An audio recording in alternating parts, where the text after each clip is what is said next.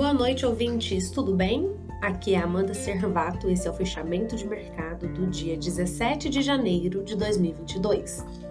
O Ibovespa fecha com leve queda de 0,25% aos 106.655 pontos, um dia de baixo volume financeiro.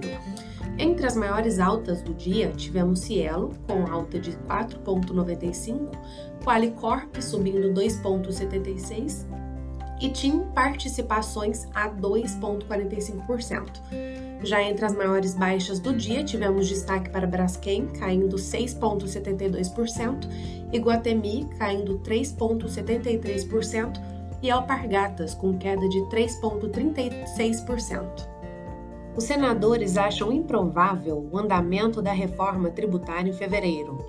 Presidente da casa, Rodrigo Pacheco, do PSD de Minas Gerais, pretende pautar a matéria, mas a resistência de governadores, prefeitos, senadores, empresários e até mesmo do governo federal.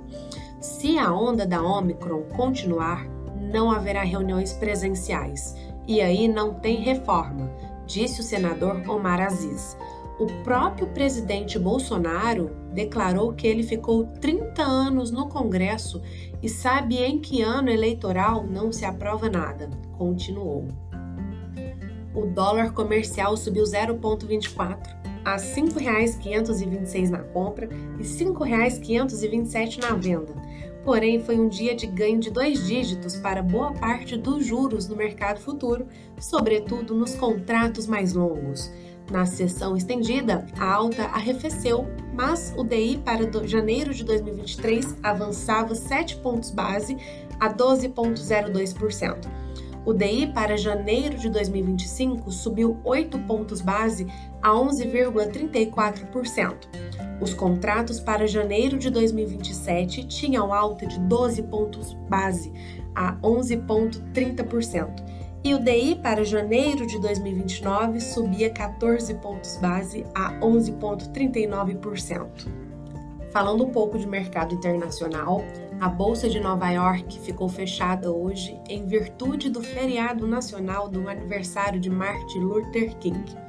Na Europa, as bolsas sobem em bloco, embaladas pelos dados positivos da economia chinesa. O índice Eurostock 600 fechou em alta de 0,75%. As bolsas do Japão e da China continental fecharam em alta. Na noite de ontem, a China divulgou uma série de dados que mostram que sua economia está mais forte do que o esperado. O produto interno bruto cresceu 1.6% no último trimestre de 2021, ante consenso de 1.1 acumulando alta de 8.1%. A bolsa de Xangai na China fechou em alta de 0,58% e a bolsa de Nikkei no Japão fechou em alta de 0,74%.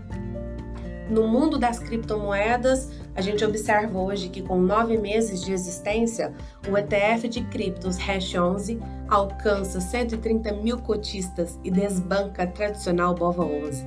Os investidores permanecem à espera de um sinal mais contundente da recuperação do Bitcoin após o fim de semana de baixo volume de negociações.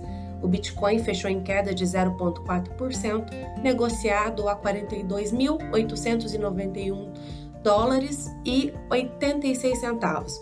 O Ethereum caiu 1,3%, fechando em 3.280 dólares e 3 centavos. Em Nova York, o NCI, que é o índice das principais criptomoedas, está em queda de 2,37%, acumulando perdas nos últimos dias.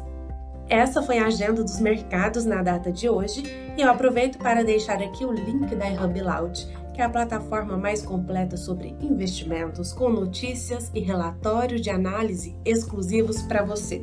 Por hoje é só, uma ótima noite a todos.